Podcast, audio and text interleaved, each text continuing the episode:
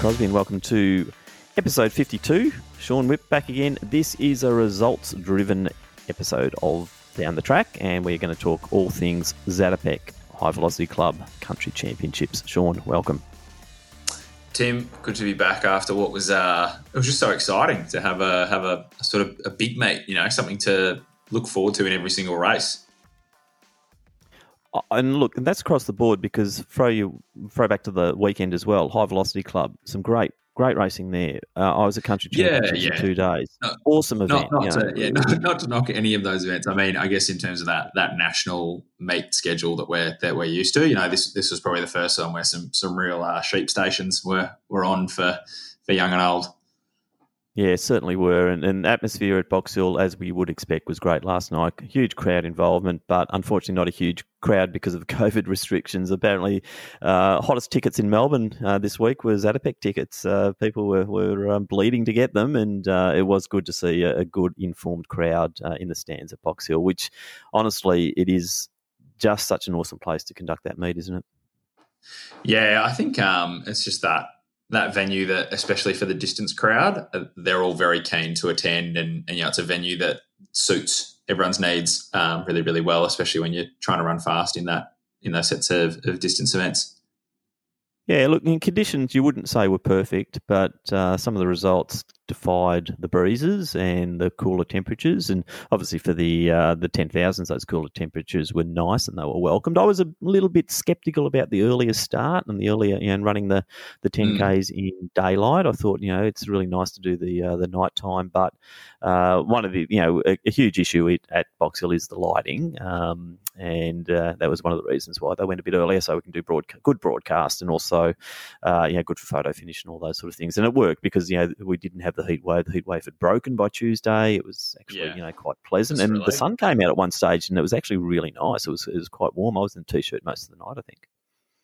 Yeah, yeah, I thought it was. Um, it, it was just interesting to see. You know, we, we, managed to dodge both of those weather concerns in, in both the hot weather and all the rain. Um, so re- really stoked with, I guess, you know, managed to organise that for everyone. All right. Well, let's not go on too much. Let's get into the detail. And as I said, there's no no guests, there's no other voices. Everyone's just got to put up with your voice, my voice. Let's look at the events at the Zatopek, and let's start with the hurdles and the men's.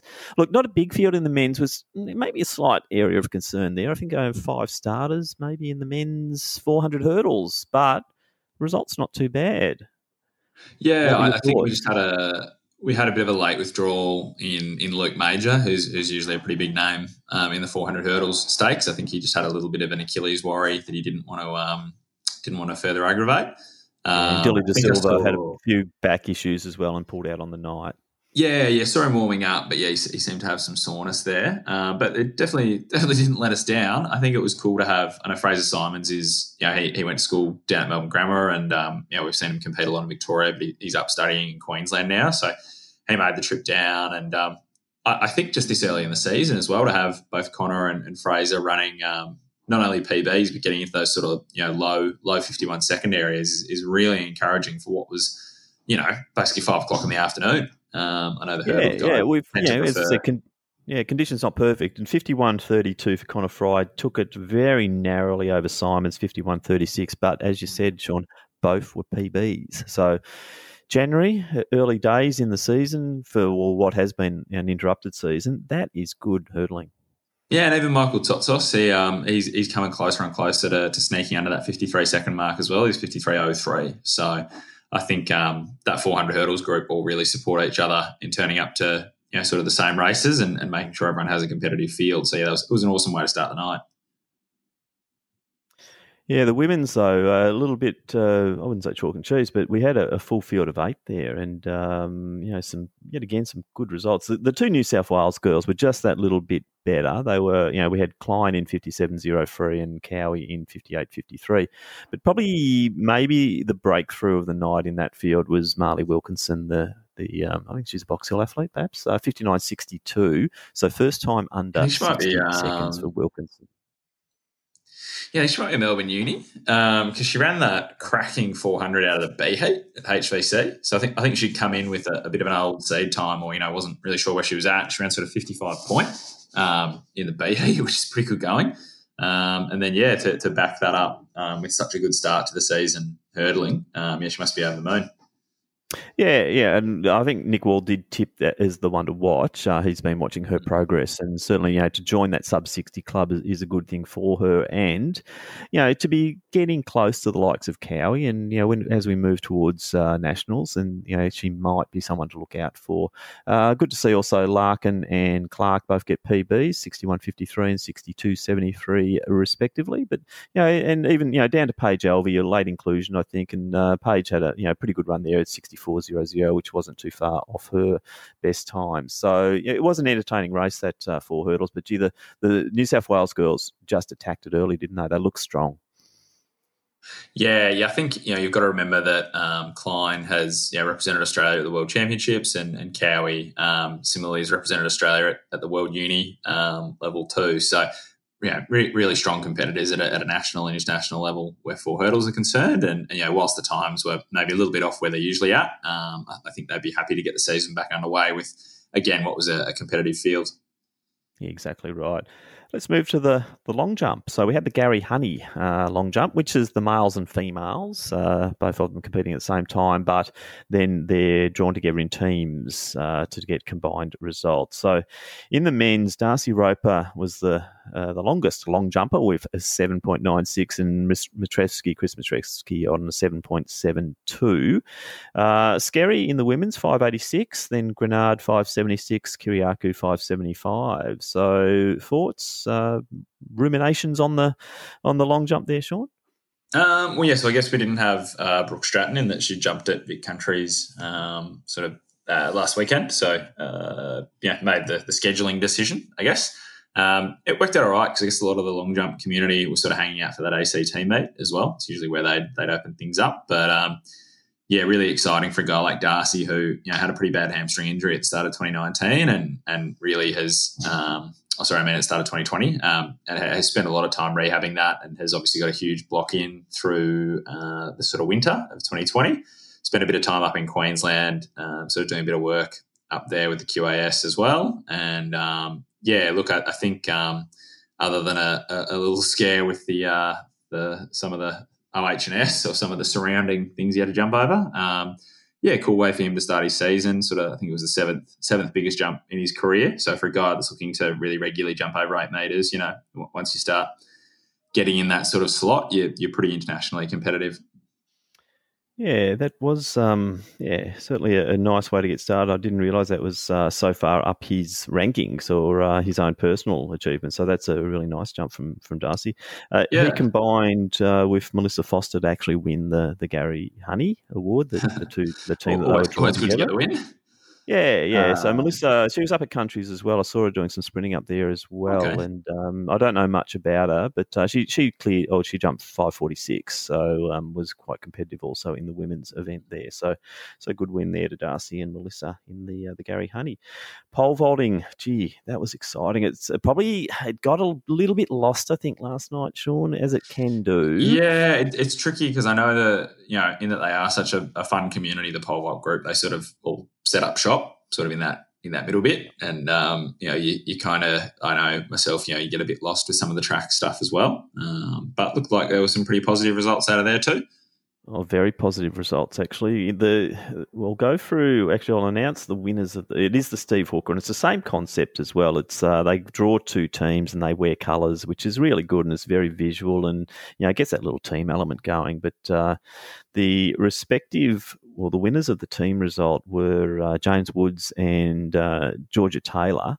And the really great story about that is that both jumped or cleared 15 centimeter personal bests on the night. Jeez. So Taylor went from a 370 to a 385, and Woods has gone from 480, which he clearly equal PB'd um, up at Ballarat over the weekend, but then he's gone to 495.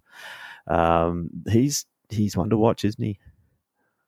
Yeah, yeah, no, I think he's from um, Kyabram, um, and um, Peter Barrett um, does a does a great job coaching him. But yeah, I've, I've, had him on a few state teams, and yeah, just your classic, you know, pretty pretty quiet guy, but definitely gets it together once you pop him out on the runway. Um, and yeah, I, I, guess it's just a hard thing for pole vaulters in that it's it's such a step up you know, one you, you, can be quite a good competitive junior, and then you you, know, you start to approach almost that open age, and, and you've got to just keep chipping away at what a what a pretty big PBs. You know, once you start looking at anything over five meters, you you're not really mucking around. Um, but yeah, yeah, yeah, he's 17, isn't he? Sean, is he 17 still? Yeah, yeah. I don't think he's quite out of under 20s just yet, but more in the sense that he's been, you know, such a competitive junior. You know, it's, it's probably on his mind as well. You know, um, how quickly James, I guess, would like to be chipping up the heights. But you know, definitely not a pole vault expert myself. But in the time I've spent watching those events, you know, it's sort of those technical accommodations you've got to make as a younger jumper um, or younger vaulter going up through those heights, you know, it's, it's obviously a bit of a diminishing return in terms of how complex it is to learn how to get over those really big heights. But it's yeah, cool. And, and, I think, yeah, one of the frustrations too is that um, I was at Countries and watched him do the clearance over 480 up there, which was mm-hmm. his equal PB. It was a huge clearance. It, you know, it could yeah, have been yeah, so it's like you, you, know. yeah, yeah, you'd love it sort of on, on the spot, you know, a bit of a live uh, measurement, but I guess that's yeah. the, the tricky bit of the event. yeah, so look, well and truly, the five metres is there for James Woods, and that's an exciting prospect for him. Um, and yeah, I think talking to Mum, I think if he's turning 18 very soon, and he wanted to get the five metres before he turned 18, but uh, I think it's only a week, no, a couple of days away, so uh, it won't be another comp. But gee, 495, he's got to be happy with that. 15 centimetre PB. Um, also, big PB to Wilson Cram as well. He went to, I think he got 485. Let's just have a look at the result there. He certainly did. So yeah, just you know a couple of the younger ones, and then you had Dalton DeMedio at 475. The evergreen Joel Pocklington, gee, he brings a bit of spark always. Still there, the, still going. Yeah, and then you know, then you had Andre DeMedio at 440. Painter, uh, Christian the multi eventer 420, and Guglielmino um, was four meters. So yeah, compelling comp there in the women's. You had a uh, three way tie on the 385. Uh, Cassidy Bradshaw, Alicia Kensol, and Georgia Taylor, the four mentioned. Liv Gross, 375. Sarah Melson, 360. Tamara Mancuso, 360. Kira Davey at uh, 320. So there were the that was the pole vault, the Steve Hooker pole vault. Steve was there, sitting out there, very laid back. He had his comfy couch there, and, it was great. And Steve's just watching, having having a bit of fun. Still a, a, great part of that community, and you know, and honestly, doesn't seek any recognition or fame when he's out there. But uh, I did track him down for a quick little chat on the mic, and uh, yet again, just a, a, an awesome guy. To, to think you've got, you know, what was the best person in the world for a period of time there, just sitting there watching uh, this domestic comp. Named yeah, I, after him, obviously. I think yeah, he'd almost almost like that as well. Like he, would be obviously very well known to a lot of the ATS community, but it's probably a space in which, you know, everyone just sort of, I don't know, maybe that in between, you know, you, you, remember who he is and there might be some juniors that have got some pertinent questions for him, but it's also a place where he can obviously feel pretty at home, you know, also at Box Hill, his, his home club and his, yeah, his dad, his sort of family club as well. So, you know, awesome, awesome to see him still poking his head in and, and keeping an eye on the youngsters. Yeah. So look, the Gary Honey, the Steve Hooker, important parts of the Zatopek program, and mm. um, yeah, let's uh, let's keep supporting them. All right, let's get back on track. Eight hundred meters. Jeff Riseley. What do you say about Riseley? Um, I think it was interesting in that you know uh, it, it's interesting seeing Jack Lunn make that move up. Um, in that he's he's going to get more and more exposure to probably different types of races. Um, you know, we, we often talk about the 800 being an event that um, sometimes different different groups or, or, different athletes, you know, you, you, sort of try and manufacture a performance a bit. Um, in that, you know, it's not quite as easy as someone just setting the pace for you and, and just, you know, you, unless you're a unless you're a Rudisha or someone, you know, you, have got a fair job in front of you. But I think it's just really exciting to see a guy, at, you know, that is is 34, who me saying, um, still sort of working his way back into being quite nationally competitive. Um, and hopefully that bodes really well for Jeff, you know, moving through the rest of the season. Um, but cool to see Jack Lunn as well, not not sort of you know shirking from the from the task and you know really attacking it from 400 out. Um, and a little bit of a shout out to uh, Lockie Raper, who's from that that sort of class of 2018 of the world under 20 reps. Yeah, I think his day in the sun will come. He's been edging down his PB from 149.5 to 149.0 in you know I reckon one tenth increments for about two years. So he's definitely got the ability and he's got the got the form there. He just needs to get yeah, on that. Yeah. What what might happen if he gets in the right race and he just Mm. races to win? You might find him down to the one forty sevens. It can happen. It just you know just it's all about the racing, isn't it, Sean? And that was what, Yeah. I think that's what Jeff knows how to do. You know, because there was all this consternation about the pace. Should it be 52, 52 5. They're all over the shop. In the end, now, if you race to win, uh, then you're going to put yourself out there, and the times will come. I think that sometimes there's just too much carry on about the pacing.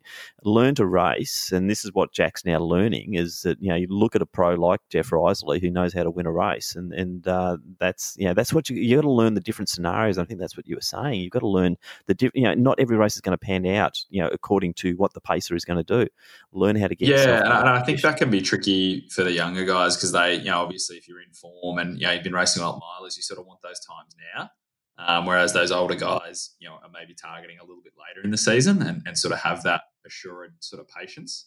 Um, and I don't know how accurate the on-screen clock was, but I did see the um, the on-screen clock had the guys going through in about 51, 51 8, 51 9. And I think when we were looking at the clock track side, it was sort of that 52 0. So I think Felix Lonigan, shout out to him, ended up doing a, a pretty stellar job um, of Yep. towing the guys through. And, and they're still sort of 119 low at, um, at 600. So he's still on for a, a decent time there.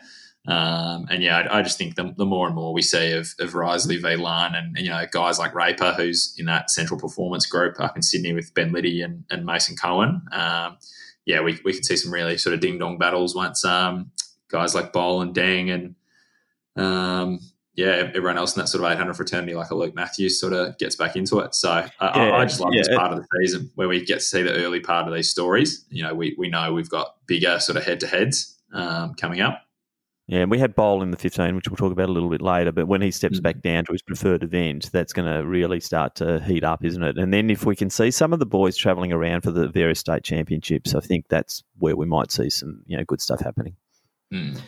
All right, in the women's, Bisset was back, 202.75. Uh, you know, it was uh, trying, I think the aim was about 58 through four, but they weren't on that. I They were more like the 60, I think, going through. And Khan uh, stepped up a bit and was was the challenger at 204.13, but uh, Kat Bisset just had the, the goods, didn't she? Just looked strong and, um, yeah, starting to work her way into the season as well.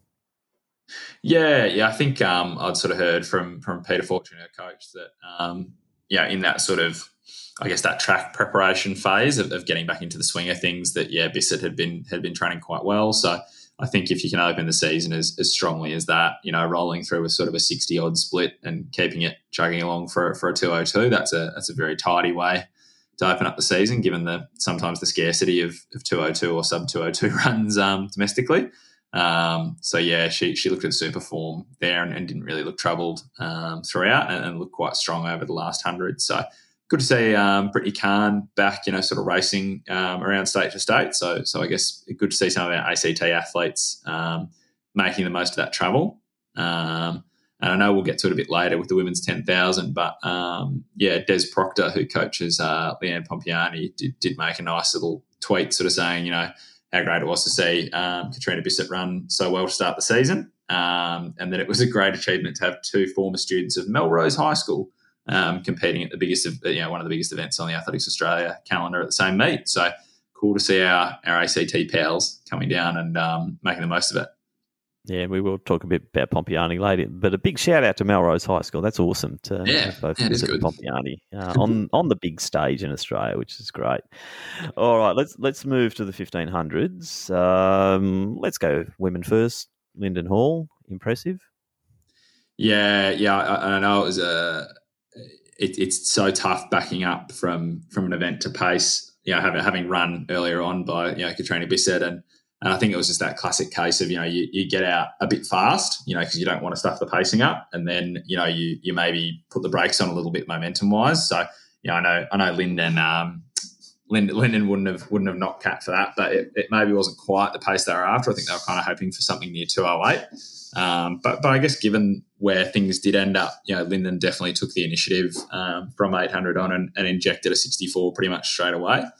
Um, and, and I've got to say, it was it was really exciting seeing that start in that you know the, the pace got off quite hot. That uh, Keely Small just jumped straight on it. There was there was no hesitation. So cool to see that you know for anyone that's sort of followed, I guess Keely and and you know that Philo Saunders group that you know there's there's been that chat that you know on Strava and stuff. She's been still running five days a week, uh, but has been doing some longer runs on Sundays and, you know, has sort of invested in some longer reps and, you know, I guess trying to make that transition from being such a super 800 runner. And to be fair, was initially very good at 3,000 metres as a junior.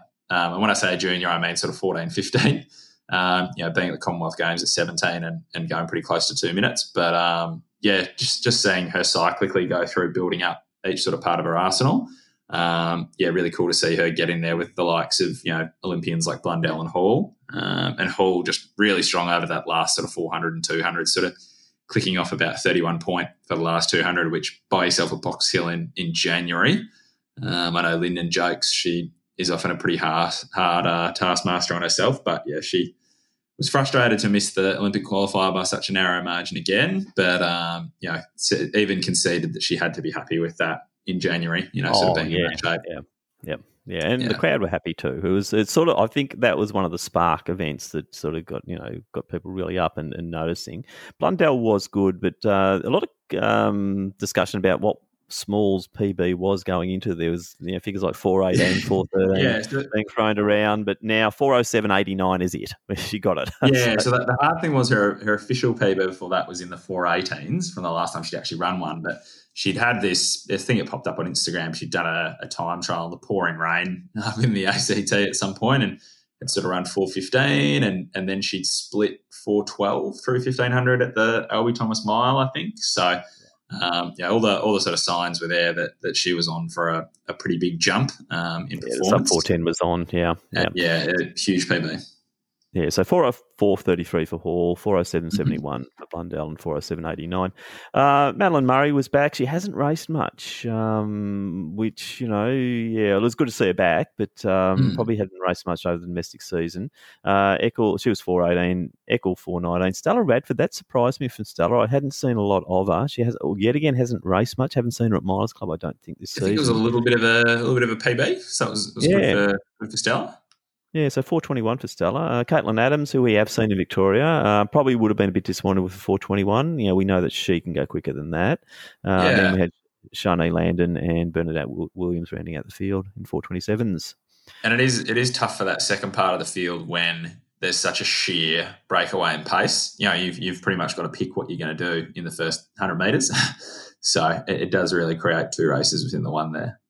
Yeah. All right. Men's. Um, not often we see sub 340s uh, in Victoria domestically. You know, you'd see them when we've got nationals, or you know, because even at states it's very very rare. But we did have two and nearly three sub 340s. Uh, hmm. Tell us about that race, Sean. Um, yeah, I think um, again it was it was good to see uh, Jason Clayton get chucked into pace. In that, I'm pretty sure officially his 800 PB is about 156 and Ryan Gregson said yeah, he, he, had that massive breakthrough in the 15 yeah yeah so he, he was obviously in better shape but uh, yep. he came up to me before the race he said oh is it okay if I wear a t-shirt I was like I was like have you got a bib and he said yeah, yeah I've got the bib on the t-shirt I said hey do whatever you want you know yeah. and he had a cap um, on too didn't he I think Jason yeah yeah really, just to make sure yeah. everyone knew he was a pacer you know really really channel that uh you know the, the rabbit sort of energy but um, no, it was cool to see him sort of get the boys rolling, and, and Peter Bolts, you know, stuck his nose up there pretty early because um, he wanted to make sure things were, you know, going along accordingly. Um, but I think, yeah, you know, Gregson, as he said on our podcast, it, it, does take him a few more sort of races to get the get the legs rolling. Um, and, and like he said, he was going to be happy with anything under 340. So thereabouts, I'm sure he'd be a little bit annoyed with Geordie getting him in that last hundred. But you know, maybe a, a good sign of a, a, big base sort of year that Geordie's been able to put in um, in, in, not travelling over to Europe with the group um, last season. But I yeah, think well, Williams took the win in 339.59 to 339.85 for Gregson. Yep. So they, they were the top two, and they were sort of duking it out. But you could just sense that Geordie had the, the momentum or the strength over that final 100. Yeah, he had a little bit of a head check as well um, as he was going. You, you could tell, yeah, I think he had another, maybe another half a gear there if he needed it. Um, but I think the, the, the one we're missing here, or not missing, I think the one we're forgetting a little bit is um, another class of 2018 World Under 20s. Uh, Cal Davies went into World Under 20s back in Finland. Uh, I think he was only ranked sort of three or four spots off the bottom of the field list. And um, he's a funny guy, Cal. He's, he's, very quiet, very sort of understated. And I remember at World, World Under 20s, he said he made the final um, which was pretty unexpected. And he said, "Yeah, I just saw the clock because at some of these international meets, you've got a clock almost every hundred or every two hundred. And he said, "Yeah, I just saw the clock with about 200 to go, and I thought, oh, if I can get two of these guys in front of me, I'll probably get that time qualifier."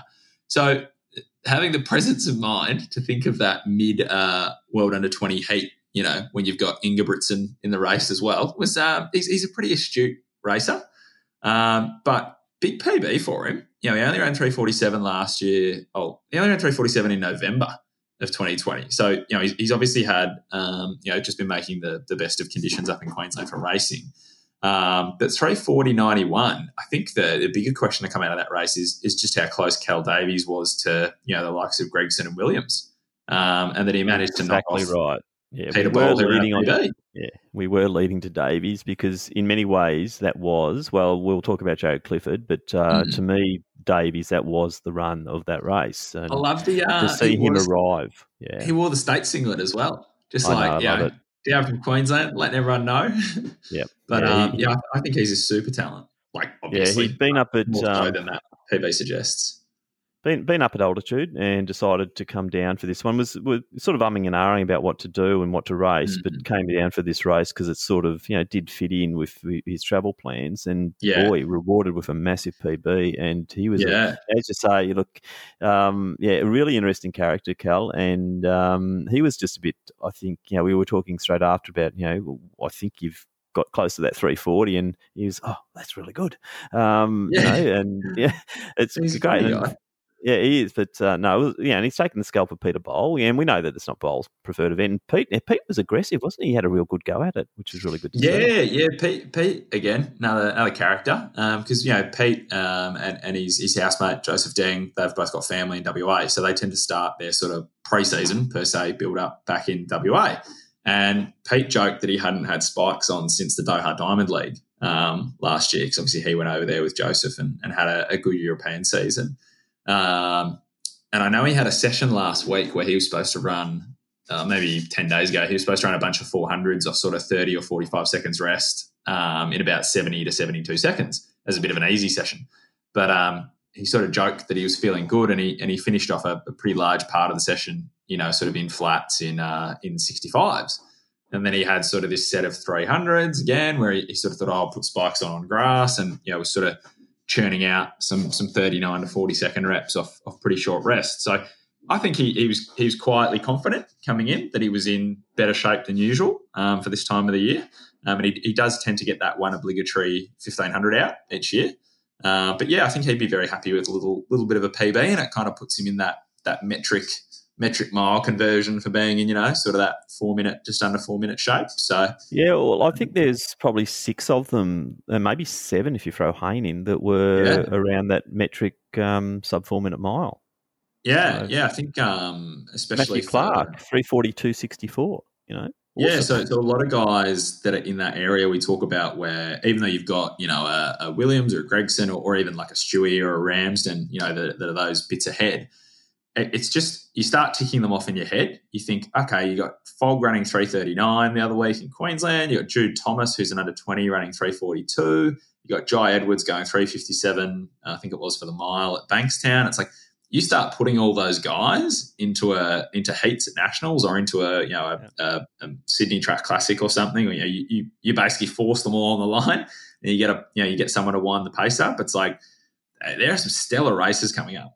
Um, I, th- I yeah, think and it's just could, that- yeah. Hopefully, we're looking at the situation where you've got to break three forty five to make the final of the nationals. Down, we haven't seen that for a long time. Yeah, exactly. And we've we've spoken about this with sprints in our previous podcasts as well. That it's it's that sense of if you raise that bar of okay, you're going to need at least this to get into a domestic meet. Um, you know, if you need a 345 or a 343 or something just to be there, um, I think you're going to see a lot more guys crack into those 339s, 338s, and you know we've still seen guys like James Hanson's putting in a good block down in Tasmania at the moment. Um, and you know, it was awesome to see a guy like Zach Pato um, Yep, back in the race again. as well. And I think, I think he's got a lot more room in how he ran last night, just sort of reacquainting himself after, you know, probably more than what more than a more than two years off track racing. Um, That's right. And Isaac Kane is a talent, the South Australian, three forty three. He's still very well, yeah, quite young, three forty three He's eighty eight. barely out of his twenties, yeah. Yeah, And yeah. he's so ran so well out of five k as well recently. So Yeah, but what do you say about Jaryd Clifford? Yeah, it was so funny seeing him with about it might have been 300 left or maybe 500 left. Uh, you know, obviously for him, the hard thing is not only is he trying to manage his own sort of adrenaline and fatigue and excitement, he's just trying to keep sort of an eye on what's in front of him or what's next to him. So he starts to do that thing where he kicks and he sort of has to lean forward a bit and, and he gets that sort of pronounced forward lean and, and, he's sort of trying to concentrate on 15 things at once. But um, I, I, know coming into that race, he was, you know, I was having a little chat to him before the race and he was, he was quietly thinking, yeah, I'm, I'm in pretty good shape. But I think he's thinking along that same line as well. He, he wants to go under 342, you know, he wants to go under 340 you know, also a guy that went to World Under 20s in 2018. So him and Cal know each other really well. Uh, so I think, yeah, it's just awesome to see him. He, he's setting himself exactly those same barriers. Like he, he wants to be a guy that is, you know, giving all these able-bodied guys a real run for their money in a national final as well. It is great, isn't it? Uh, he's a legitimate player in good fields uh, as a T12 athlete, and that was the third time in a couple of months where he's broken that record, and he's really taken it down from what 347 to, to 342 now, um, or yeah. high 342s in yeah. in a fairly quick uh, succession. I think he um, would have yeah. loved the uh, the earlier start time as well, because I know Box Hill in the Dark is one of his uh, yes tricky yeah, job. yeah, yeah, down that back straight especially. But you know, yeah, it was it was a good fifteen hundred to watch, and you know, it's great to see Williams and Gregson. You know, we don't often see them domestically racing around here, so that was that was good. And then Davies, you know, saying, "Well, you know, I'm now a player." Bol coming out, uh, then Clarkey, oh, yeah, that's great for Clarkey. Clifford, Hayne, Patterson, Pike, Shaw, Mathis. Even Lockie Hurd got the late call up for it. Got a sub 350. He reckoned, you know, he was sitting pretty in the midfield and then just blew a bit on the last lap. But, you know, it's great racing experience for Lockie you know, as he steps up from 8 to 15. And he's now, you know, he's a 347 runner. So he's now starting to stake his claim as well. So it's, yeah, we're stacked full of depth. That's, and that's the thing. There's a lot of a lot of storylines in all those races. So I think that's where you know if you're tragic enough like us, um, it's quite exciting to watch because you know, you know it means something different to everyone let's double the distance. Let's go to the 3Ks, the Ondieki, and also the um, the De Castella 3K. Always two highlight events, and I love these events because of just the clamour to get into them. You know, just these are the ones that we um, probably those who are putting fields together. These are the ones that we really stress over more than anything because there's particularly with the boys. There's so many kids want to get in here. 8:34 was the cutoff this year. I think I've never seen an 8:34 cutoff for for the De Castella before, Sean what a, what a great sign. Yeah, and, and I know sometimes you, you, know you look at the finishing times and people think, oh, how does that match up with you know how everyone entered? But yeah, I think just putting that out there that it was such a hard race for those junior guys to get into. Um, yeah, I think it was awesome seeing the likes of an Adam Spencer and a Sam Clifford and, and all those guys like a Matt Hussey as well, really duking it out up the front. Uh, and Adam Spencer's a guy who's really gone from strength to strength and, and definitely used that lockdown sort of 2020 time period. Um, you know, he'd put together some stellar runs around uh, the 10. He'd put together, you know, that sort of in training unofficial 800 PB, gone under 150. Did a really mature job of pacing Stuart McSweyn to a 350 mile. You know, very evenly around 152, which is very hard to do, um, especially when your PB is only sort of 149. Uh, and I think he's he had that cracking 3K at milers and, and the 1500. Like you know, you can hear from me rambling on. It's just that momentum that he's building from race to race, yeah. and he's and he's really becoming a guy who was maybe a little bit of a timid junior, uh, but is now you know a real real force to be reckoned with if if you let him get too close to the front. This was a classic championship race, wasn't it, Sean? It was messy, and I was talking to Sam Clifford afterwards. He was getting yeah. shoved to pillar to post out there. He was in the lead bunch, then would drop back towards the rear of the field, then try to make his way back through again and get up. It was, you know, the pace dropped very quickly early, though it just looked like they're off for their Sunday run. Uh, but then I think uh, we gave him a bit of a rev up, and they did rev up, and it was uh, Drew Fry, Fryer, the New South Wales. He came in with the top seed time too at eight uh, eight oh nine. Yes, you know, yeah, he, he sort of lifted it and everyone responded, uh, which was good to see. But it was sort of always the top players around the front of the pack, wasn't it? So it was Spencer and also, apart from Clifford occasionally drifting back a bit. But it was those guys that uh, set the pace and, and really made the race up. And you know, it was a really good result in the end for you know it, it, not the not the quickest of races as you say, and as you know we you know people will look at it and say oh but they've you know all run much quicker, but it was true championship racing, and in the end it was uh, Spencer who took it in eight eighteen thirty, uh, just drew away on that last lap really. Fryer was good and competitive, an eight twenty one twenty seven for him. Uh, Clifford just nabbed Hussey's scalp in the final bit, so Clifford came in for third spot, and then Hussey was fourth in eight twenty three thirty two. Uh, then you had the likes of Goddard, and that was a good run from Goddard from from South Australia. I didn't know much about him, but he was competitive the whole way through. Then some of our guys who'd really tried hard to get into this race and had set themselves up, and they were having a great season, didn't get the times that they probably thought they might get in this race. So you, I'm talking Buckridge, uh, Collins, yeah. They, they've all run quicker, but boys, welcome to championship racing. This is get used to this, get know how to position yourself. And there was a lot of, I think, mistakes being made by some of those kids out there, and I'll probably throw Fiddler into that as well. Uh, Aiden Roberts was brave, went early, but and and really set the that pacing up in the second half of the race, but Aiden then faded. But gee, he had a go at it. Um, Archie Noakes, I think, was the only run, one to run a PB. so, uh, you know, Archie's one to watch out for, but still not at the quality of a Spencer or a Fryer or Clifford or Hussey. But uh, Noakes mm. is certainly uh, applying his trade a lot in, in competition at the moment. And watch out for that one because I think he's still got a bit of growing to do as well, Archie. Yeah. So, interesting race, championship race. Totally different scenario in the women's, though, wasn't it? Do you want to talk us through the women's Ondieki? Yeah, geez. Uh, I think the talk coming in was uh, that, you know, no disrespect to Sarah Schiffman, uh, still a little bit younger than Abby Caldwell, but that, you know, Caldwell's made, you know, world under 20 team on the track, world under 20 team uh, in cross country ranks, and, and had, you know, run a qualifier for what was the, the world under 20s in Kenya that didn't, didn't quite happen. Uh, but yeah, really sort of just, I guess, politely toyed with the field at the start and, and got herself to the front very quickly and then hit the brakes. Um, and, and, no one seemed to fancy going around her. Uh, and yeah, just sort of dictated terms until about 1500 until she took off. Um, ran 419 for the last 1500 uh, and was under 440 for the last four laps. Uh, throw that in with a, a 214 last 800 and, and, about a 64 last lap. Yeah, Abby Caldwell's really really sort of popping her hand up as, as one of those juniors that looks like she'll make, you know, has already made a big jump from 418 down to 413 at milers, but, you know, could make a, a more substantial jump maybe into that sub 410 department um, if she can get in the right race. It was just a professional performance, wasn't it? I, I felt a little bit sorry for Fiki Vanderkamp. She came in, I think, as the slowest seed. I know, yeah, Valley, and they were mucking around early, and you just saw Fiki think, "Oh my god, I'm here for a fast time. I'm going to go wide," and she took the lead. Yeah. And, and yep. good on her because you know you, are not going to die wondering, and sometimes you know the, the, bottom seeds have to do that. And we saw this with um, you know the 800 Milers Club um, when the, the bottom seed, uh, you know, a 43 year old took the lead against uh, Khan and yeah. the others in Caldwell. So you know, it, it, sometimes it has to happen that someone has to take the lead. And you know, good on your Fiki for having a go at that. And um, you know, I don't think she got a PB, but she certainly put herself out there. But you know, Caldwell's closing was great, and she put 13 seconds on Schiffman. Rourke was, was interesting. Rourke was positioning well all the way through. I thought Rourke knows how to run a good race here, but it was just found wanting for pace towards the end, wasn't she?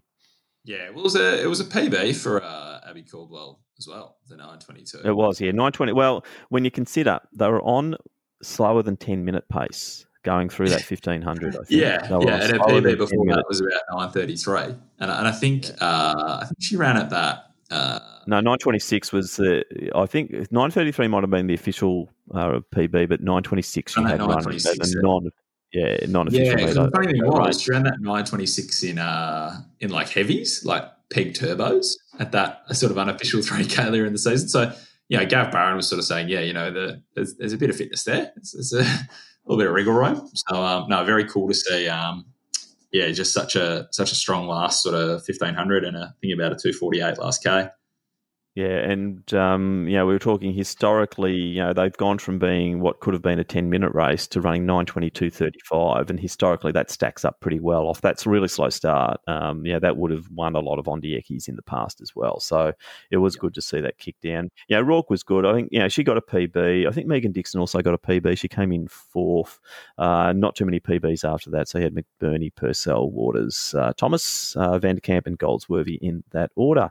So yeah, in it, so two different races, weren't they? Those three K's, but always exciting. You know, that's why you know you've got to really look at these and look at who's making the moves and you know who the who the performers are in these races because quite often they're the ones that go on to have careers. And we talk about Rose Davies soon, but she is actually a former winner of that event as well. So it's yeah. uh, it certainly sets them up nicely let's talk 10,000 metres. We'll do the men first because they did run first, which is very, very unusual for the, the men to, to be the the lead into the women's 10K. But uh, Brett Robinson just, you know, they were motoring along uh, beautifully 14 minutes through 5K, 28.00 at the end of the 10K. So even yeah, well, it looks like even pacing, even splitting, but no, he dropped uh, dropped a couple of bombs in there, didn't he, to, to break the I did, up. I did love the uh, you, know, when you look at those internal squad dynamics, like knowing that Ben Buckingham, he joked to me after the race that he saw you before the race and you said, Oh, Bucks, are you pacing?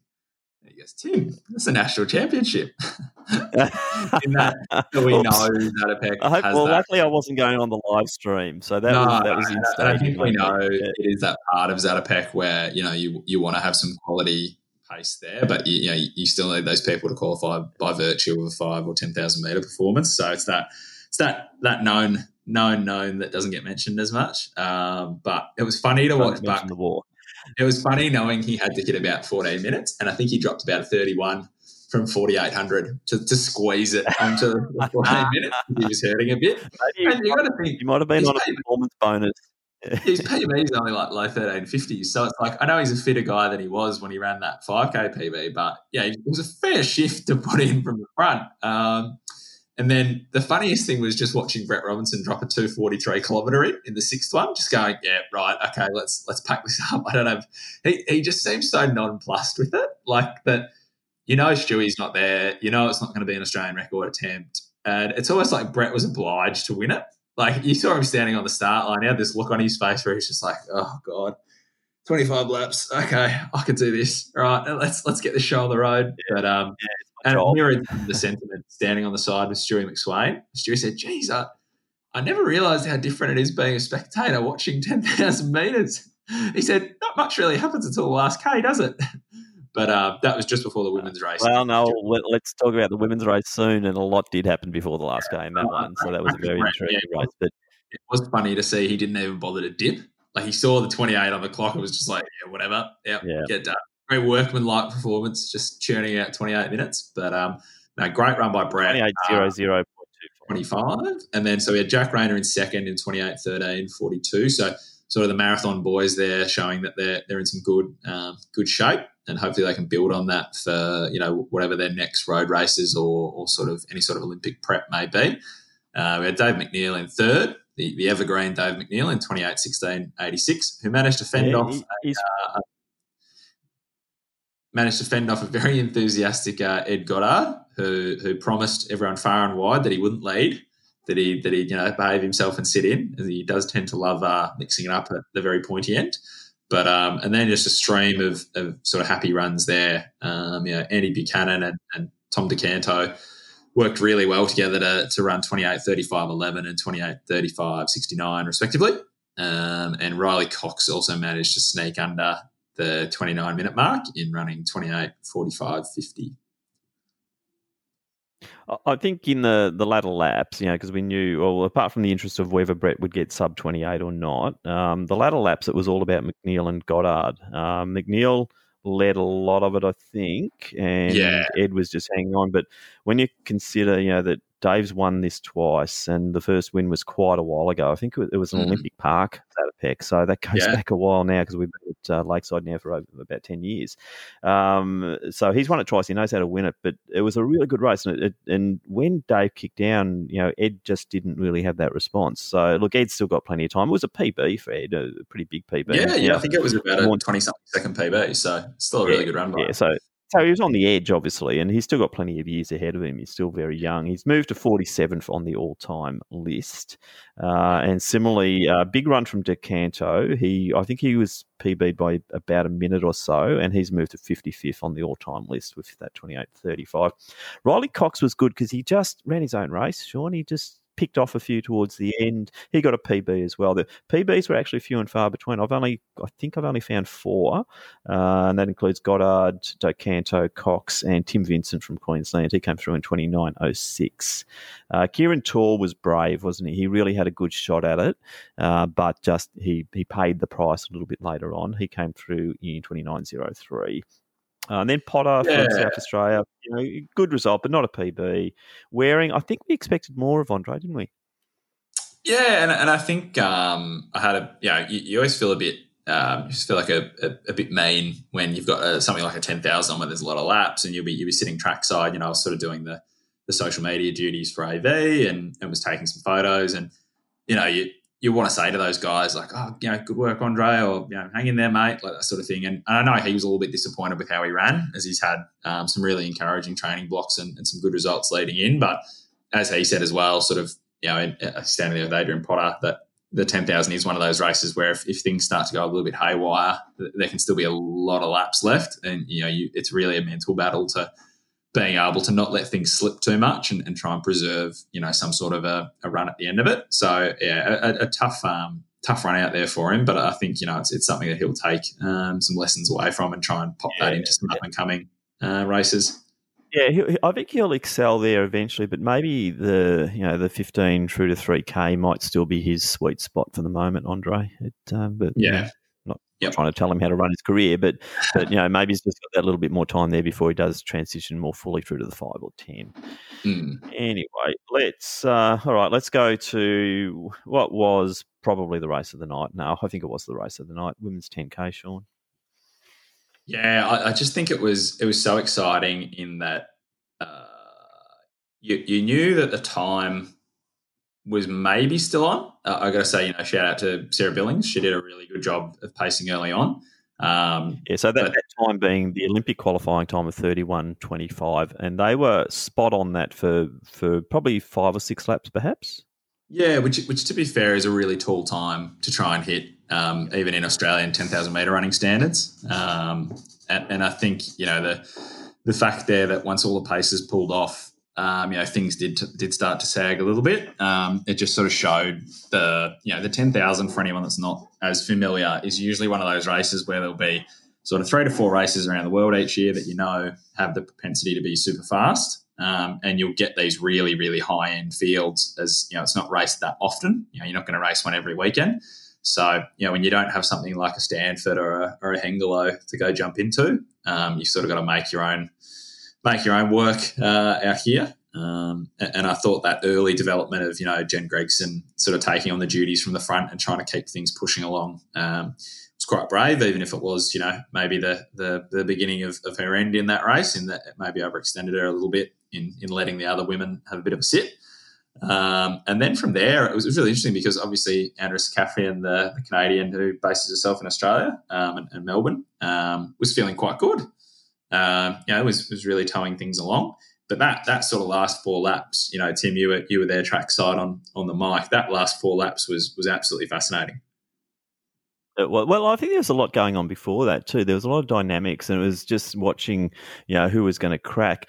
Let's get some context on that 31.25 Olympic qualifying time, though. There's only, um, well, this Diver's run 31.25 point, uh, and she's fifth fastest ever on the all time list. That gives you really context, doesn't it, of what they were trying to achieve and how many. And the, yeah. the key was when that pack set off, there was six or seven of them there, including maybe pacemakers, but there were legitimately five or six girls who were on that schedule for, for a reasonable amount of laps. Now the casualties came a little bit later, and it was really the, the, fascinating part. Well, well, who's the next one? Sometimes you'd see someone drift back a little bit, and even Davies at times was drifting a little bit and taking Batt-Doyle yeah, back like with her. Then they come back on again. You know? Yeah, Yeah, and what, what we're doing when we're commentating is we're looking for those little signs, and uh, you know, occasionally I thought, well, geez, is Davies Davies just feeling it a bit there, or are they just sort of sitting back? And and Batt-Doyle played a really smart race, didn't she? She was uh, just sitting at the rear of that pack, just uh, just soaking up the um, you know the pacing and uh, and benefiting from what was going up on up front. Uh, and yeah, fascinating race. Lauren Ryan, you know. Um, let's go through the results. well, actually, I'll give yeah. some stats. I've done some stats on this. 17 starters, including two pacemakers. Or sorry, we're allowed to say that. No, two two extra entrants not finish. I'll yeah. say it that way. Uh, so 15 finishes. Of those 15 finishes, there were seven all-time PBs and an additional three track PBs. So on track, 10 of them ran PBs out of 15. That's pretty impressive. Solid. Uh, on the yeah, on the all-time list, Davies has gone to seventh on the all-time list. Batt-Doyle to tenth on the all-time list. Gregson to nineteenth on the all-time list. Lauren Ryan, the youngster, up to twenty-first on the all-time list. And if anyone wants to check the all-time list, have a look at some of the all-time greats of Australian distance running who are behind Lauren Ryan. Another big one who probably went under the radar last night, but both you and I are onto this, Leanne Pompiani. PB by about a minute, 39th on the all time list after being in the wilderness for a couple of years. Huge run. And why? Yeah. Because of her having a smart race strategy. Yeah, and I, th- I, think it's tough as well when someone like Leanne, you know, is, is, often, I guess, earmarked as people say, oh, you know, a bit more of a road racer or a bit more, you know, a bit better at cross country, like those sorts of things. In that, often those athletes who are better at the much longer distances still want to have their their sort of day in the sun at something like a 10,000 in that it is their, their most relatively important um, track distance um, and can be a really good indicator of, you know, when you're putting in, when you're one of those athletes that doesn't race as often, um, if you can get a really good 10,000 meter run out, um, you know, it can still be a great indicator of, of how well your, your training blocks have been going. So it, it is cool. I know um, I sort of followed Des uh, Proctor, her coach, on Twitter, um, and he is uh, re- remarkably open with um, you know posting some of the sessions she does and um, and some of the uh, some of the data, I guess, which can be really interesting for up and coming coaches. And uh, he does some really good work um, in the ACT. Um, but yeah, it just sounds like she had had some really difficult period periods of injury over the last year as well. So to be able to come out the other side of that um, and take such a big whack off her personal best, um, yeah, she must be stoked. All right, let's talk Rose Davies. 31 39.97. Yeah, so that places her fifth on the all time list of Zatopek performances, ahead of a 31 26 10 by Joyce Chepkirui.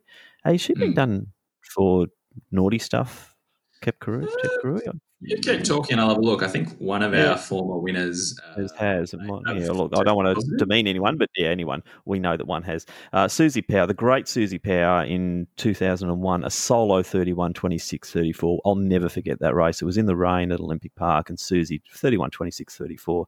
No super shoes back then, Sean. What a, what a great athlete Susie Power was. And I hope that she never gets forgotten because she was just one of the most awesome uh, runners. That year, 20, 2001 was her year. Her run at the City of the Surf in Sydney was just, you know, excellent.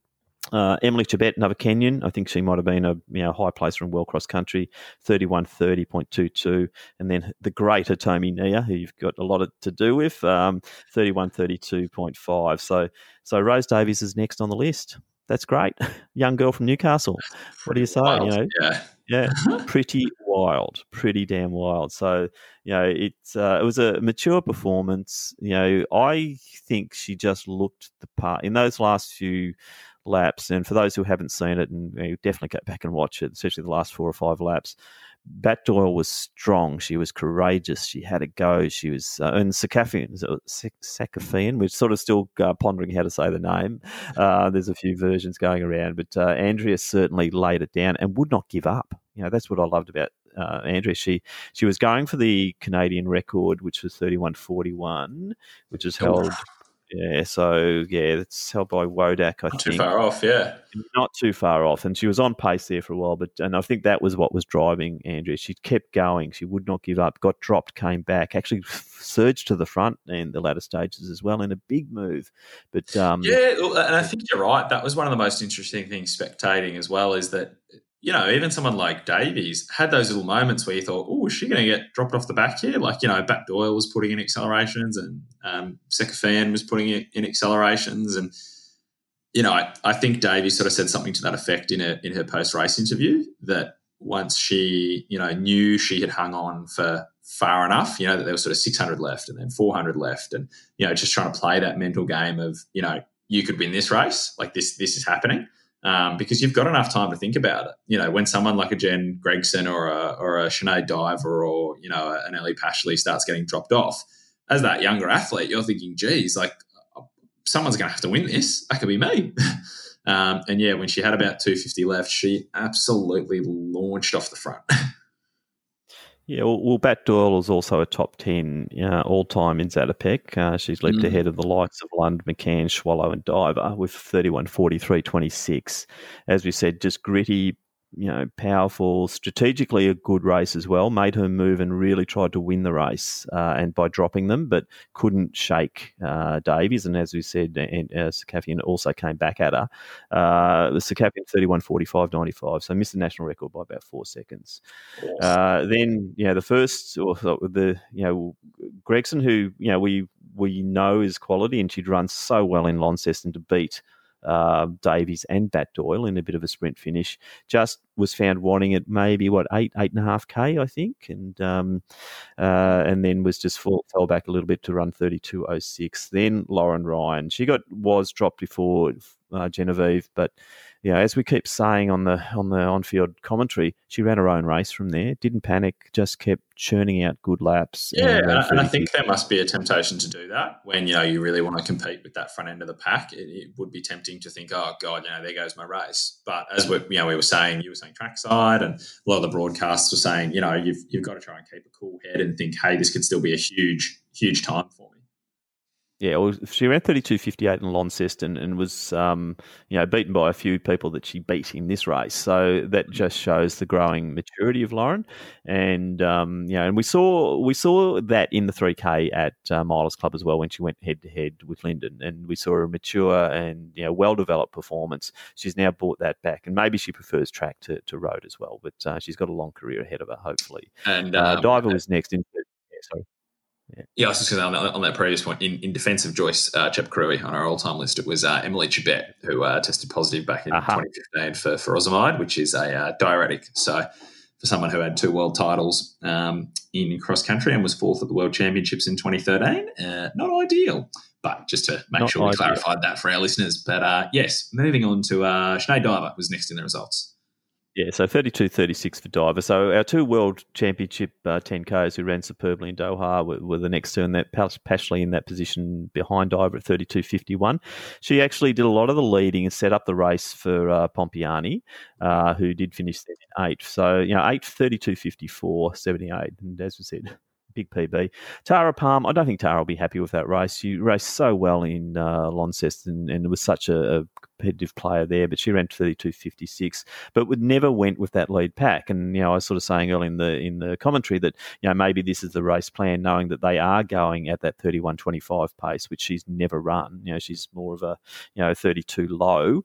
Uh, maybe the, the, strategy there was just to stick back and just see what happened late in the race and start to come through. But uh, Tara just didn't look to have the goods last night and was with Ali and Leanne the whole way. They just ran a threesome basically, so she was next through in 32.56. So you know about five seconds separating those three in the end. Olga Fasova, I don't know much about her. She's from uh, the Czech Republic. Um, oh. Sounds like a Russian name. Yeah, I've just checked her out on World Apps. Queensland, I think. Yeah, Queenslander. So representing Queensland, yeah. 3407 PB for her. Oh. Uh, so, yeah, great.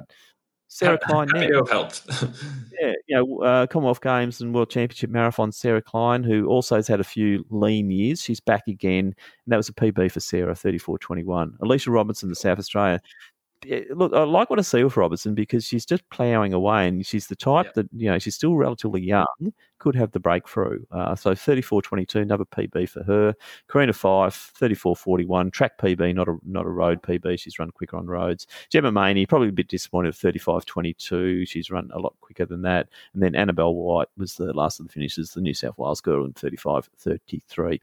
Just a enthralling race, wasn't it, Sean? Enthralling. Yeah, a lot of um, a lot of plot lines in that one. Um, and I was just reading through uh, last, I think it was um, in uh, at the start of 2020. Um, I, I, wrote an article on Rose Davies for, for Tempo Journal, and um, she sort of joked in there that she only really got back into properly training at the start of 2018 um, after some really tough hip injuries as a junior. Um, and she joked that um, you know, she just got a, sort of got sick of feeling unfit and doing nothing. You know, she was still doing a little bit of jogging, um, and she said she just got sick of doing you know these little twenty minute jogs and being on the floor by the end of it. Um, but she she made two good points in saying that sort of her why of coming back to running was that you know she used to see all these girls she used to race doing so well, and instead of being frustrated about it, she said it motivated her to think I can do that. Um, and that you know Scott Westcott, a two eleven thirty six marathoner uh, and an Olympian in his own right, um, and a pretty nice know, guy too. Yeah, lovely bloke has, has developed a really strong squad in Newcastle.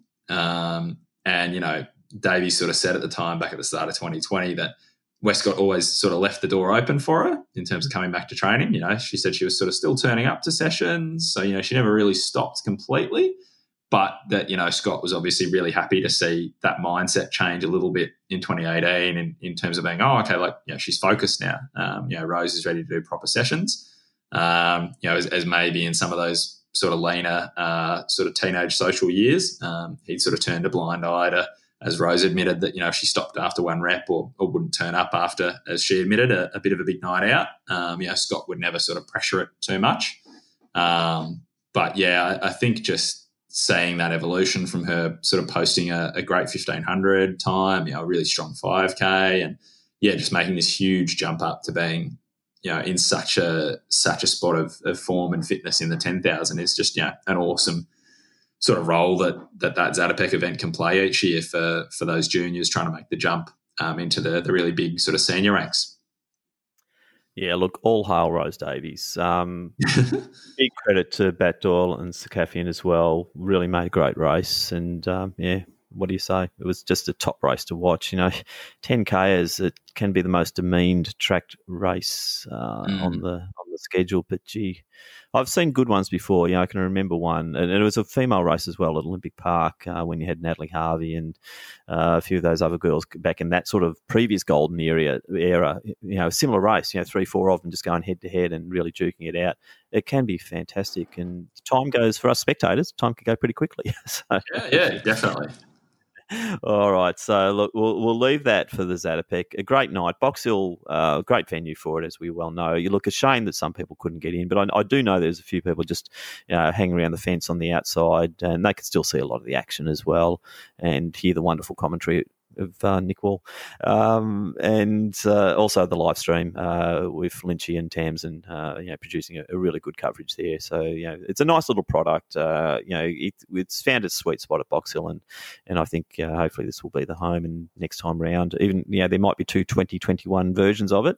We will see, and um, you know, hopefully it you know it, this will prick up the interest for a lot of more of the athletes, but also the spectators. It's a good night out.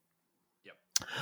All right, Sean, High Velocity Club uh, over the weekend, Knox, I believe, and you're going to sort of cover some of the the high performers of High Velocity. Yes, in um, true tragic fashion, I'd spent most of my week uh, with a burning question on my mind as to how windy 100 meter performances converted to to you know future breaking 10 second barriers and such. Uh, a, in a nerd in you does. I pump me own tires, but uh, not a bad, not a bad write up there on Rohan Browning on our on our website if anyone wants to have a gaze and a link to a very nerdy spreadsheet. But no, no, I've embraced the nerd and uh, I actually went down to HVC because I wanted to see how um, what was a bit of a hyped race between uh, Jack Hale and Jake Penny and, and Drew Rodriguez Chico was going to turn out. But um, and, it didn't, didn't, disappoint, did it? It really didn't disappoint. It, and and we claim Jake now as the down the track's own Jake Penny. Is that how we refer yeah, to him? We've got him on, much much to the amusement of his training group. Um, but I'd say, and I, I, believe you received a very nice note from one of his coaches about that too. So yeah, we, yeah, Matty, Matty Wade uh, popped through an email um, to myself that yeah, I pass on to you, Tim, and and yeah, I think um,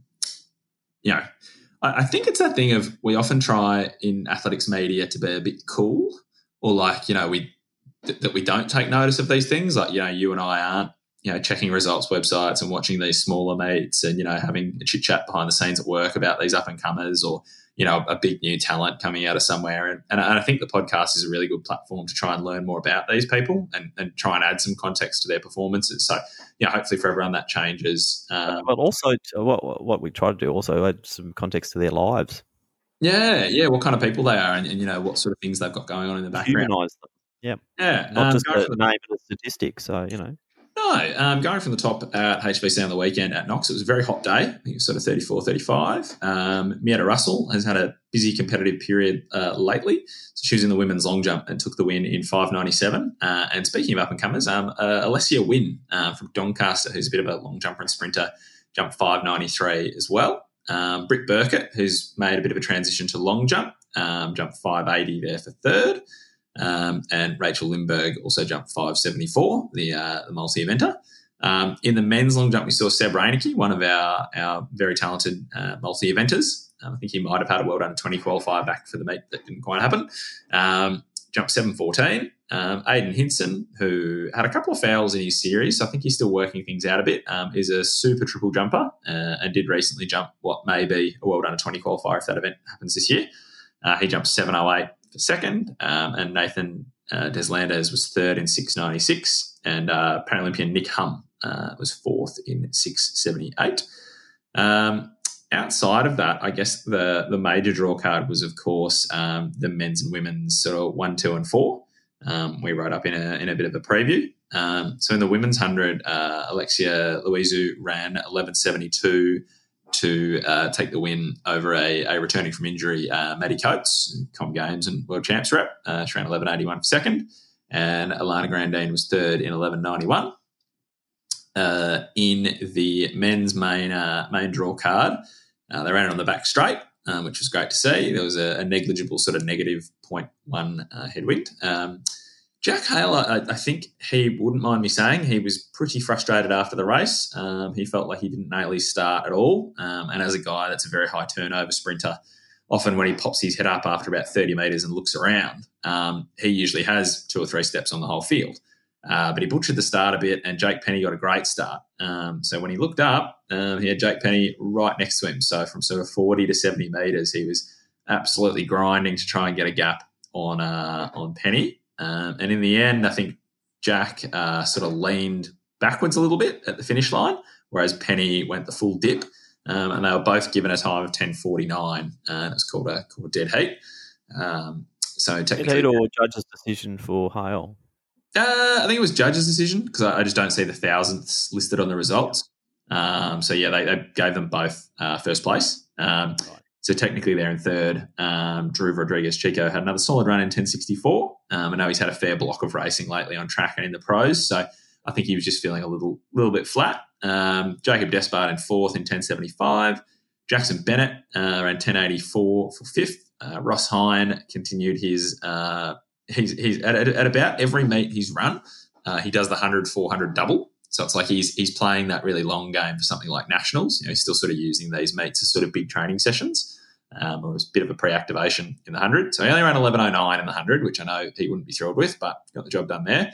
Um, and Tom Gamble uh, visited from Queensland. Uh, Gamble, a, a, pretty accomplished uh, sprinter um, a few years ago.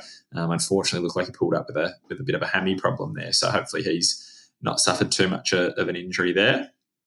Um, so, so we didn't hit the the times. Yeah, we did talk about this in the last podcast. So we know that um, yeah, you know, no, Penny to get on the national register has to be sub ten thirty in the ten forty nine, yeah. but it was better than his uh, string of ten fifty fours. Yeah, he yeah. was he happy though? Did you have a chat? Uh, I think I think he was happier with you know competing against a guy like Jack.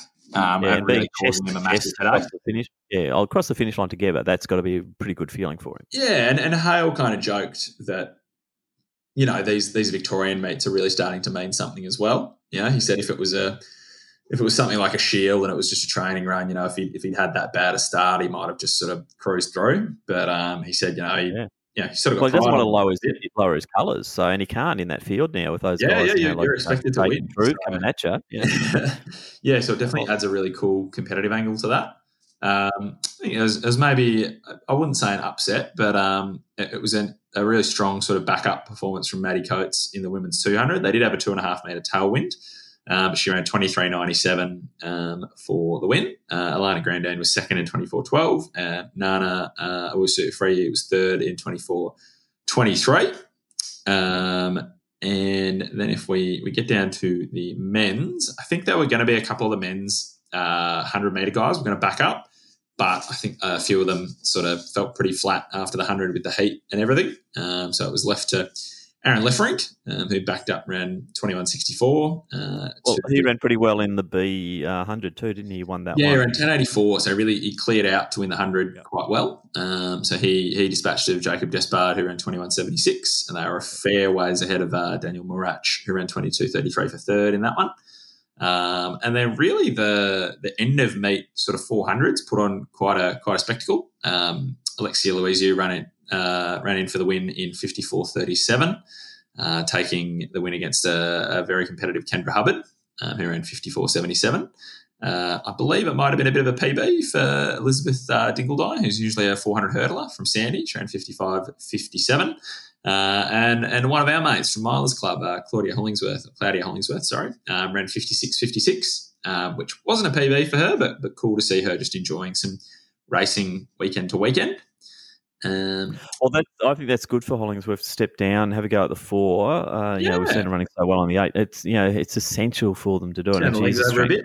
Yeah, turn them over, get quick, and um, yeah, come back out. Uh, actually, she would have been an interesting dynamic in the women's eight last night. But anyway, um, hmm. well, that's, that's um, anyway, wasn't there in the men's 400? Um, was a very competitive race, run very differently by first and second places. Um, Luke Stevens took the win in 47.15. So he got out like there was a proverbial free beer on at the finish line. Um, so rocketed through the first 200 in that quite distinctive running style he's got, where it looks quite effortless. It kind of looks like he's sort of sitting down in his seat a little bit, um, but you don't realise he's actually splitting. You know, probably 22 low, 21 high through 200.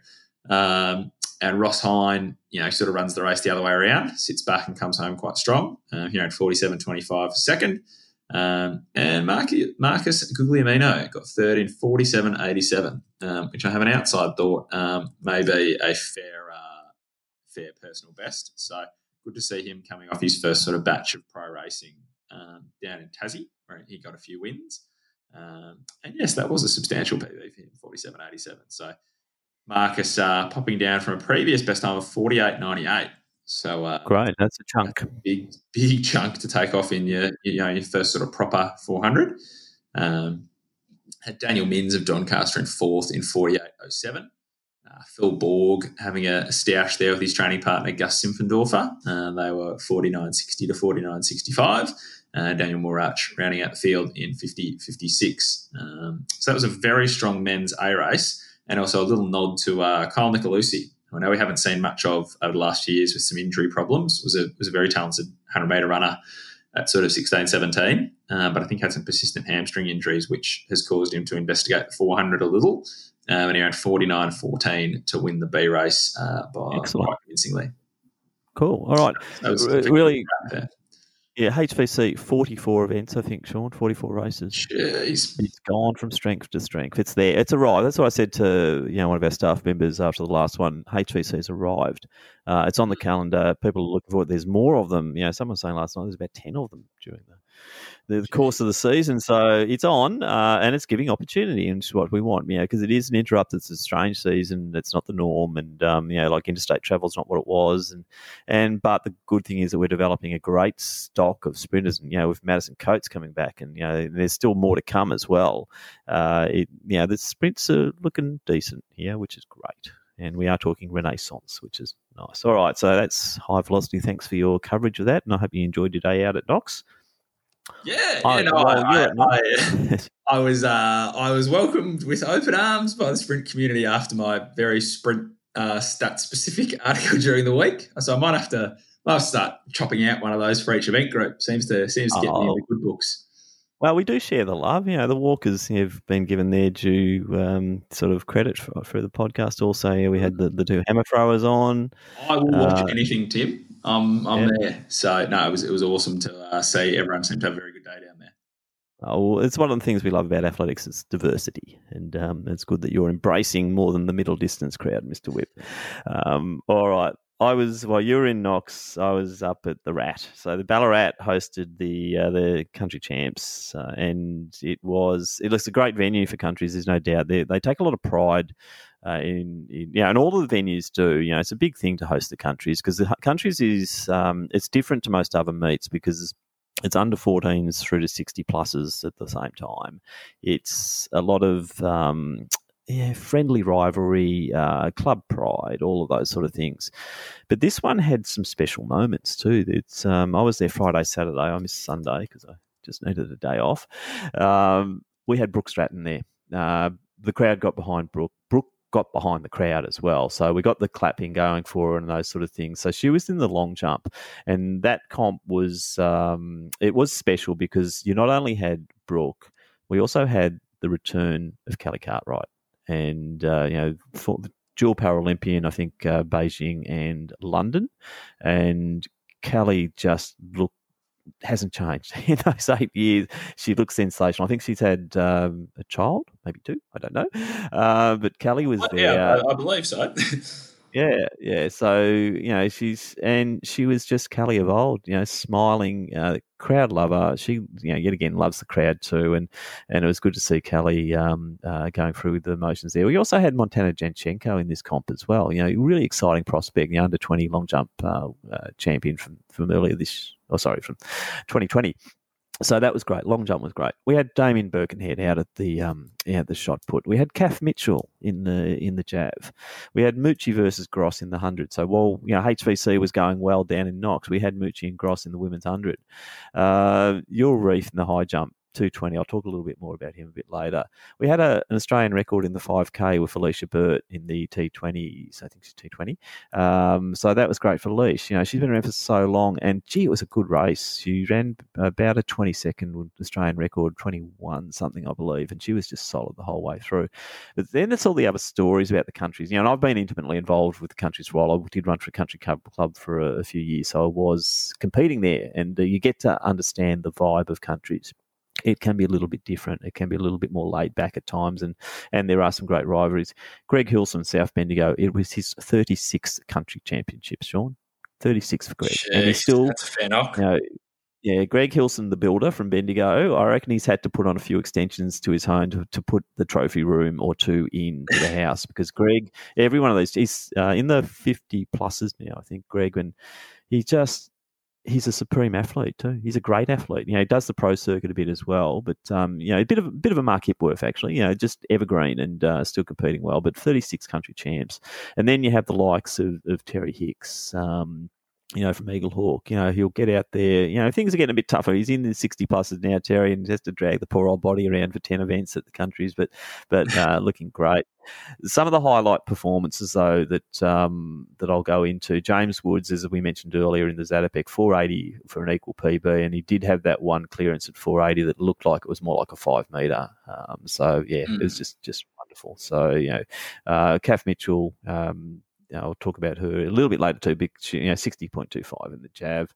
Uh, some of the other things that caught my eye were had some really great middle. You know, obviously I, I favour the middle distance a bit, but there was a race in the young fifteen hundred between Alec Fransky from Albury and uh, Jonty Neethling from Essendon. I it, I was excited. I you know, and I do lose my shit occasionally, but this was one of the best 1500 finishes I've ever seen. They're both going at each other, and Fransky is about, I don't know, it looks like about a foot shorter than Neethling. You know, John Jonty's shot up a bit, and, and Alex has yet to do that. And just the turnover of the legs of this little guy out in front trying to hold Neethling off over the last 150 was just amazing. And they were just really going at it, and uh, just great racing.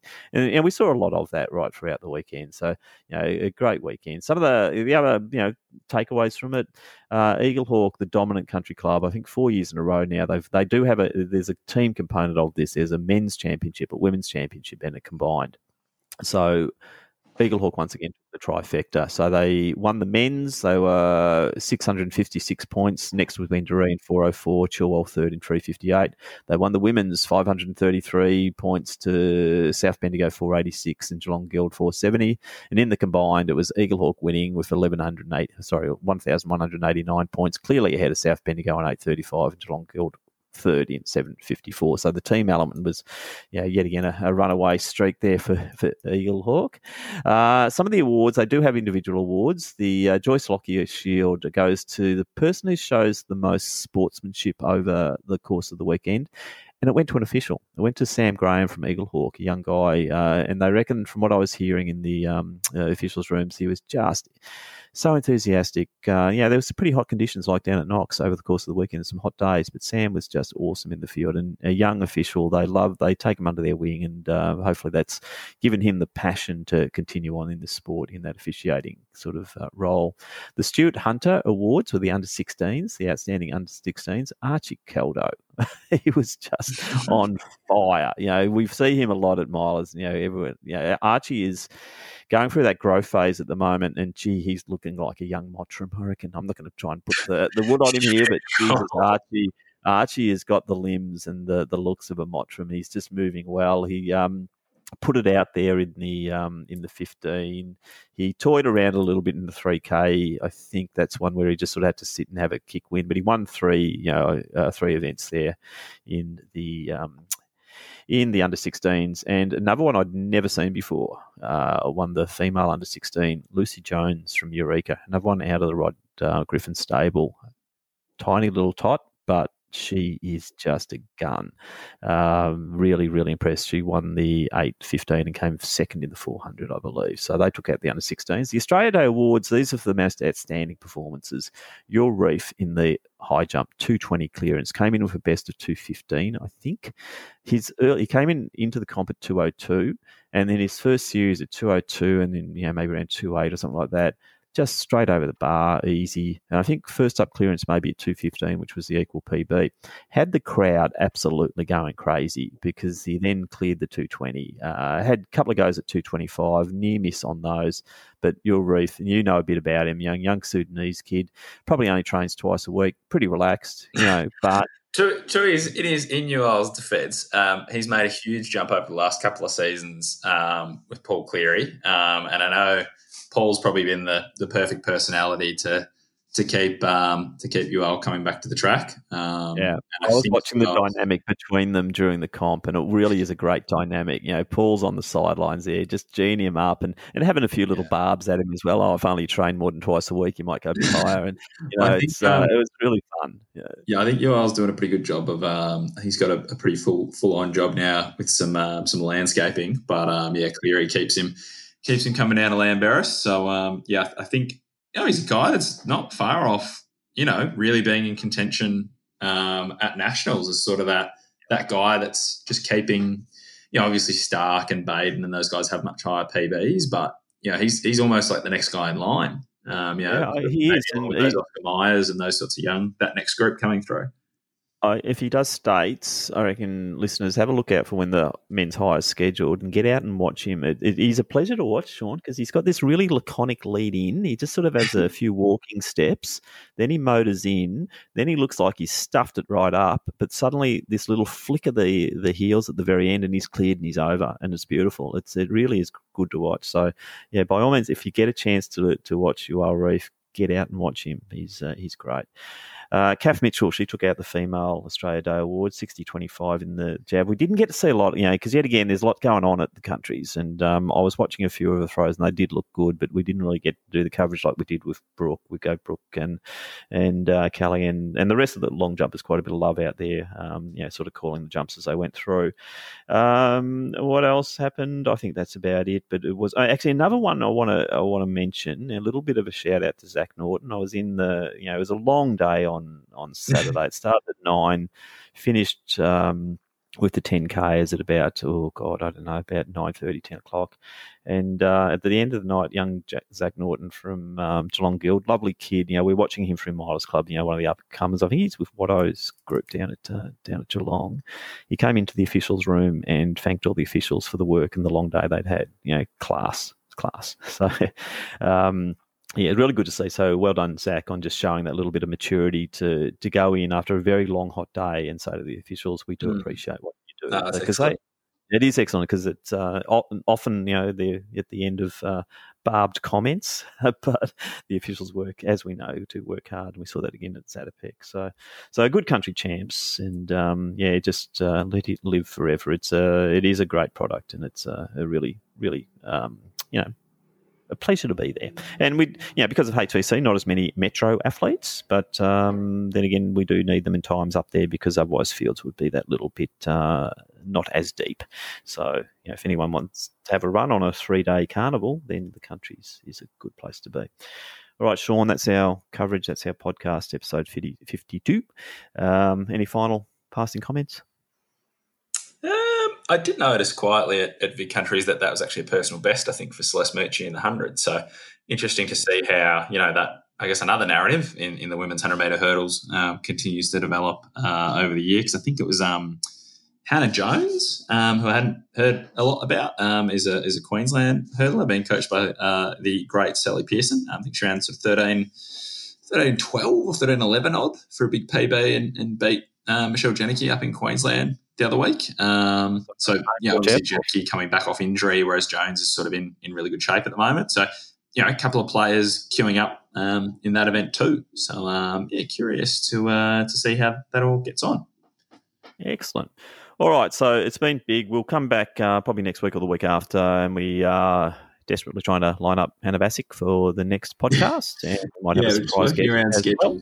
Can, can oh, it's always yeah, can be tricky. That's the world of podcasting. But uh, Sean, thanks for your insights. Thanks for your depth of knowledge once again. And um, as I said, great Zatopek, HVC rocking and rolling, country championships, a gem of a product as always. All right. So thanks for your time, Sean. That's episode 52. Thanks, Tim.